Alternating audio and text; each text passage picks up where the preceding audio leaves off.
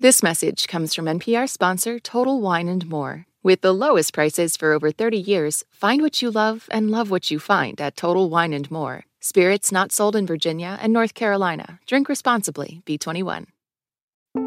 You're listening to Shortwave from NPR. Hey, Shortwavers. Regina Barber here with reporter extraordinaire Anil Oza. Hi, Gina. Hey, Anil.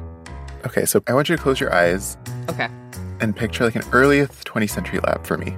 Okay. Very sterile room, lots of microscopes, sinks, tiled floors, maybe lots of dudes in lab coats. Yep, but you're missing the most important people in that room the rats. Rat test subjects. I am missing them. You're right. yeah, and someone who's really interested in those test subjects is Sonia Shah. She's a science journalist that I spoke to recently, and she's been looking into how using mice in research has changed over time. And she says that by the mid 20th century, some scientists were trying to figure out how to standardize the animals that they use in research. You know, we started having new therapeutics that needed to be tested. You know, you test the same dose of insulin on, you know, a group of guinea pigs. Well, some guinea pigs are going to react in one way and some guinea pigs react in a totally different way. And it's because there's individual variation. Sonia is really interested in the relationship between animals and humans, and she's been looking into it recently for this big story she wrote for The New Yorker. And lab rats are a big deal. They're sort of synonymous with research. Here in the US, we use close to 100 million of them a year for research.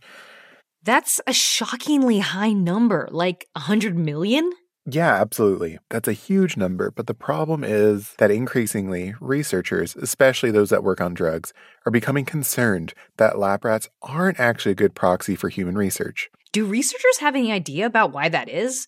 Like, why rats may not actually be a very good proxy for human research?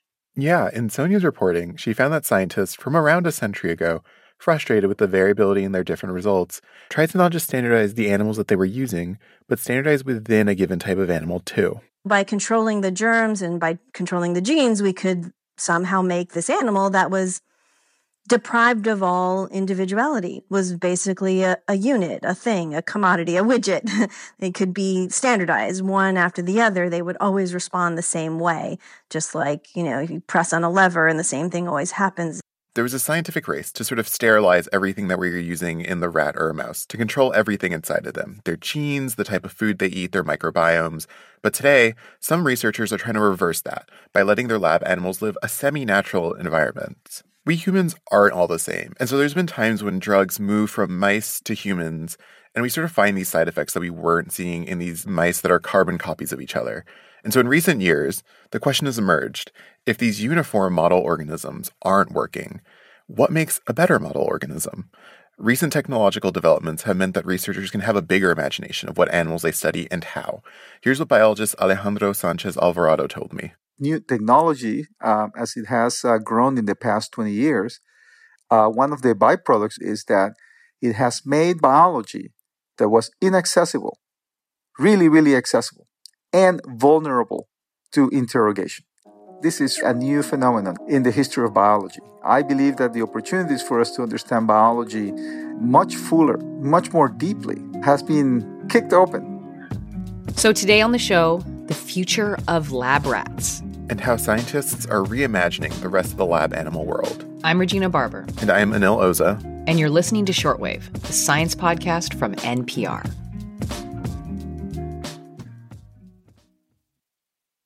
This message comes from NPR sponsor, American Express Business. The enhanced Amex Business Gold Card is packed with benefits, like four times points that adapt to your top two eligible spending categories every month on up to $150,000 in purchases per year, and up to $395 in annual statement credits on eligible purchases at select business merchants. The Amex Business Gold Card, now smarter and more flexible. Terms apply. Learn more at americanexpress.com slash business gold card. This message is brought to you by Apple Pay. Fussing with plastic cards should be a thing of the past. Instead, pay the Apple way. Apple Pay is easy, secure, and built into iPhone. All you have to do is set it up. Just add a card in the Wallet app and you're good to go. Support for this podcast and the following message come from Integrative Therapeutics, with vitamins and supplements previously available only through practitioners, including Cortisol Manager. Unlock your best self with clinician curated supplements from Integrative Therapeutics, now on Amazon. So, Gina, Mm-hmm. what do you think makes a good model organism? I actually don't know. I, I'm guessing it has to do with like a short life, so you get like a lot of data with a lot of trials. Yeah, forever we've chosen our animals based on them being small and able to reproduce quickly. But more recently, researchers are looking for drama queens. Drama queens? Like, what? What does that even mean? Alejandro told me that you should sort of start with whatever your research question is, what you want to study, what questions that you have, and then you should find an animal that does that, but to the extreme. In other words, do I really need to reinvent the wheel? If the biological attributes that you want to study are not, um, you know, saliently manifested in already available species, but there's another animal out there that actually does and exaggerates what you really want to study, that is the reason to go after that individual uh, species and try to bring it to the lab and extract its uh, secrets as best as you can. Extract its secrets. I know, I love it. It's so dramatic. this all lets you see what you're trying to study really, really clearly, and it lets you see whatever mechanism is underpinning your research question. Like fruit flies, they have a ton of genes that we can very easily compare to our own, but they reproduce really quickly too. Okay. So is this why so many people study rats and, and mice? Because they have these really exaggerated effects? Yeah, I would call rats drama queens, but this exaggerated effect is not really in relation to research questions that we have. The animals that were selected for research today, uh, they were selected for entirely practical reasons. It's not that they occupy a very specific area in the uh, evolution of life that would allow us to reveal, you know, unfathomable secrets. No, they were selected because they really exaggerated the biological attribute. So, back in the early 20th century, when we were sort of choosing these animals for research, our biggest questions were about genetics and inheritance, and especially when we couldn't do fancy things like analyzing genomes or using CRISPR, small animals that you can keep in a small space and reproduce really, really quickly were really great. And that's why rats and fruit flies were great early model organisms. Okay, so if Alejandro is pretty clear about like the realities about common model organisms for better or worse, how has this changed what he uses as a model organism?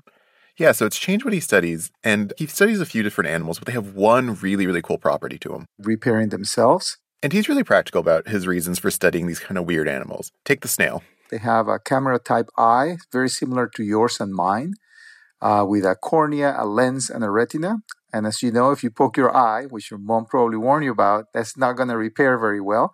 But in snails, if you uh, amputate the eyes, uh, they'll actually grow back as if nothing had happened. I was so, so excited to talk to him about his model organisms because he was telling me that it's really rare to find another lab that studies snails. But I actually used to study snails and I love them. I think they're so cute. I love watching them eat lettuce. They're so tasty. No, I wouldn't eat them. I love them too much.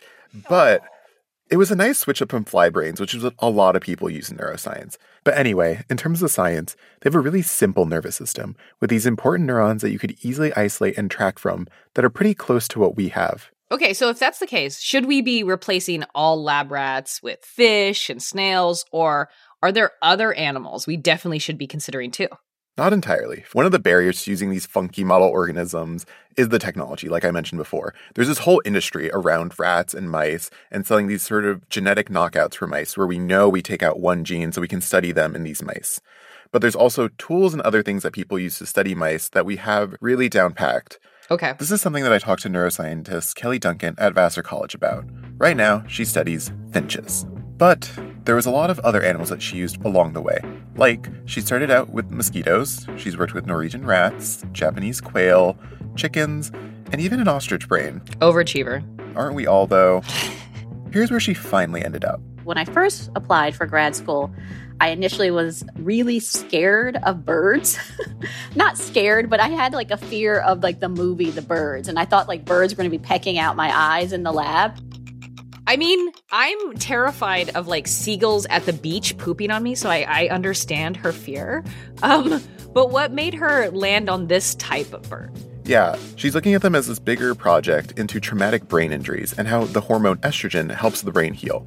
Because these finches have a really supercharged estrogen response compared to what we have, and it makes it really, really easy for her to see it in these birds. So I get to see that extreme reaction to this estrogen response and then say, like, okay, if this is what the max reaction is, what would it look like when it's a little slower? Like in humans? Exactly. And that's what we actually found out that we see the same reaction, but the time and the scale is so much greater in the birds that it's just such a better model for asking the same question. And then we can go back and say, okay, we found this here.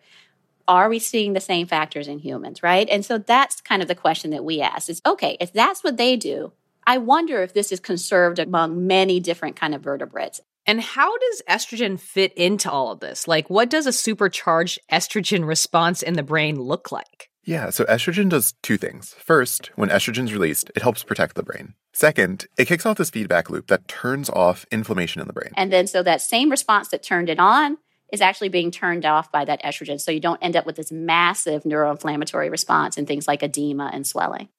Wow. Okay. But isn't it harder to use birds? Oh, absolutely. On top of teaching all of her new students how to become really pro bird catchers, she and Alejandro said that there's some improvising that goes on because less people are using their model organisms. So, what's the next step in all this? Is everyone just trying to promote their own, like, ideal model organism? So, I'm definitely Team Snail.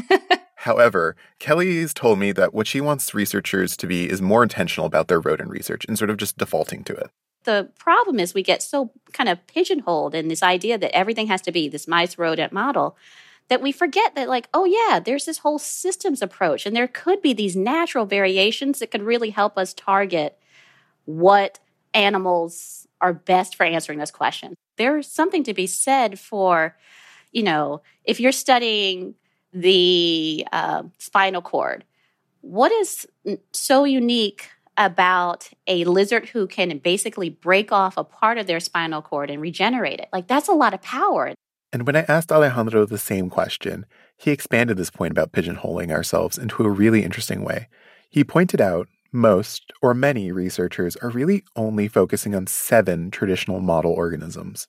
Are seven species enough to tell us everything we need to know about what's possible in biology? That's seven species versus an estimated 8 million species of animals out there. It is not a statistically significant representative number of the number of um, diversity solutions and biological activities that are already happening in the natural world. Okay, seven compared to 8 million is really drastic. Is there any animal he would like labs to start working with now? Yeah, so when I asked him what I could expect in 20 years if I could walk into a research building and see just like a whole zoo of animals, he told me that his ideal research ecosystem looks like this. You have no impediments to study the biology you need to study because the biology was inaccessible in some exotic organism. We may be able to discover entirely new principles in biology that will help us understand much better how, you know, we look the way we look why our organs are proportioned the way they are. Lots of questions that probably um, can be answered by studying a much broader uh, collection of organisms that already exist on the planet. Wow, Anil, I've learned so much. Um, thank you so much for bringing this story to us. Thanks, Gina. This episode was produced by Liz Metzger and Margaret Cirino, edited by our managing producer Rebecca Ramirez, and fact checked by Britt Hanson. The audio engineer was Carly Strange. Beth Donovan is our senior director, and Anya Grundmann is our senior vice president of programming. I'm Regina Barber. And I'm Anil Oza. Thanks for listening to Shortwave from NPR. See you next time.